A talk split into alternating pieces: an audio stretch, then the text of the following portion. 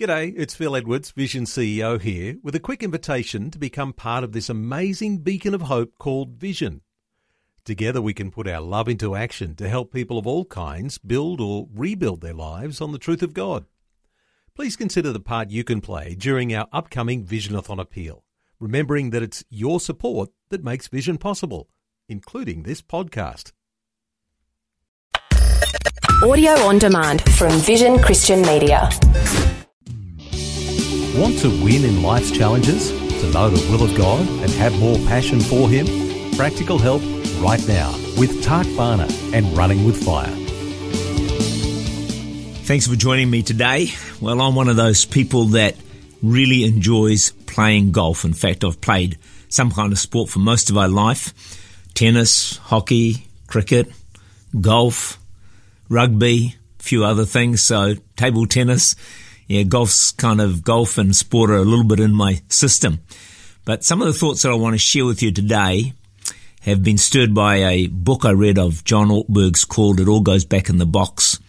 And in it he says every game, that's why I mentioned golf to start with, has two parts.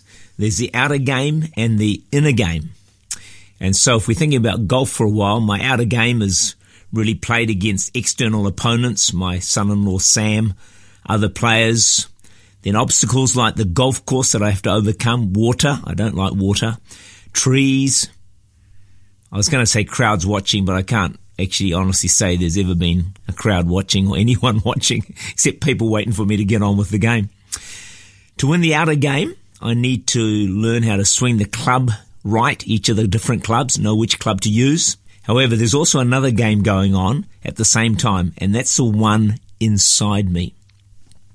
So that's all about my focus, confidence, patience, my attitude towards those I play with. So it's possible for me to win the outer game, the round of golf, and yet lose the inner game by having bad attitudes, by almost wishing the other person not to play well, that their ball goes in the water or out of bounds, or even to get impatient or to think and say unkind things. In life, it's actually more important to win the inner game and all of us prefer to play with people who are also winning on the inside.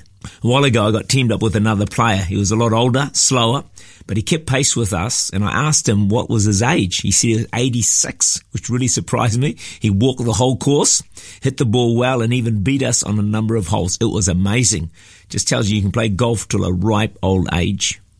But in all of life, we face the outer game and the inner game. And that's really what I want to talk about this week, focusing on winning on the inside.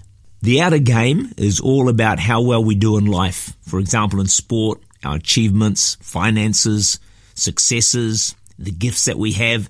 And this is a game that everyone sees. The other game is who we are on the inside. And that deals with our character, our attitudes, integrity, things like the fruit of the Spirit.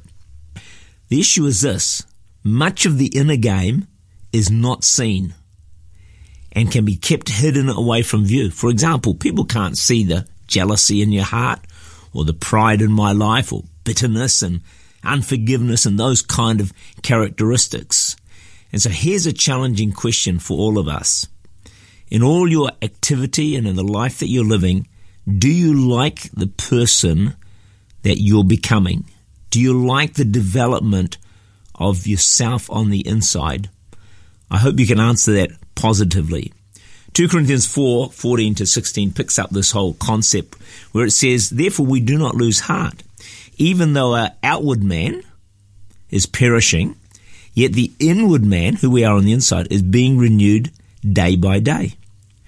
Paul says, For our light affliction, which is but for a moment, is working for us a far more exceeding and eternal weight of glory.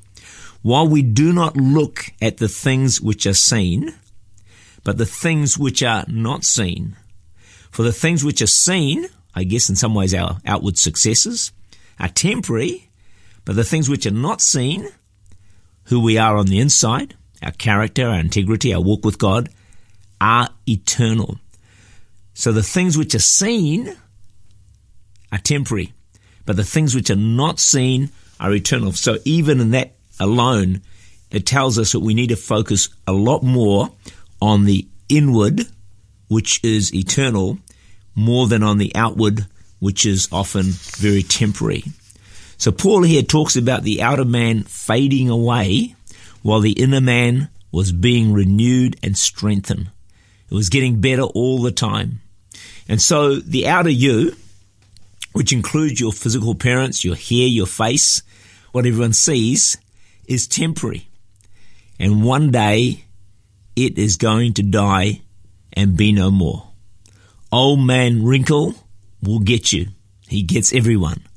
However, on the other side of the coin, the inner you, your spirit, your soul, your character, which are not so invisible, but these are eternal and will in fact last forever. Old man wrinkle can't touch them. And so what I want to explore with you during the course of this week is how to handle this battle between focusing on the outward man, which is temporary, and focusing on the inward man, our character, our integrity, our walk with God, which lasts forever. I hope you can join me. Tak Bhana is the Senior Pastor of Church Unlimited in Auckland, New Zealand. For more information, to make contact, or to listen again, look for Running with Fire at our website vision.org.au.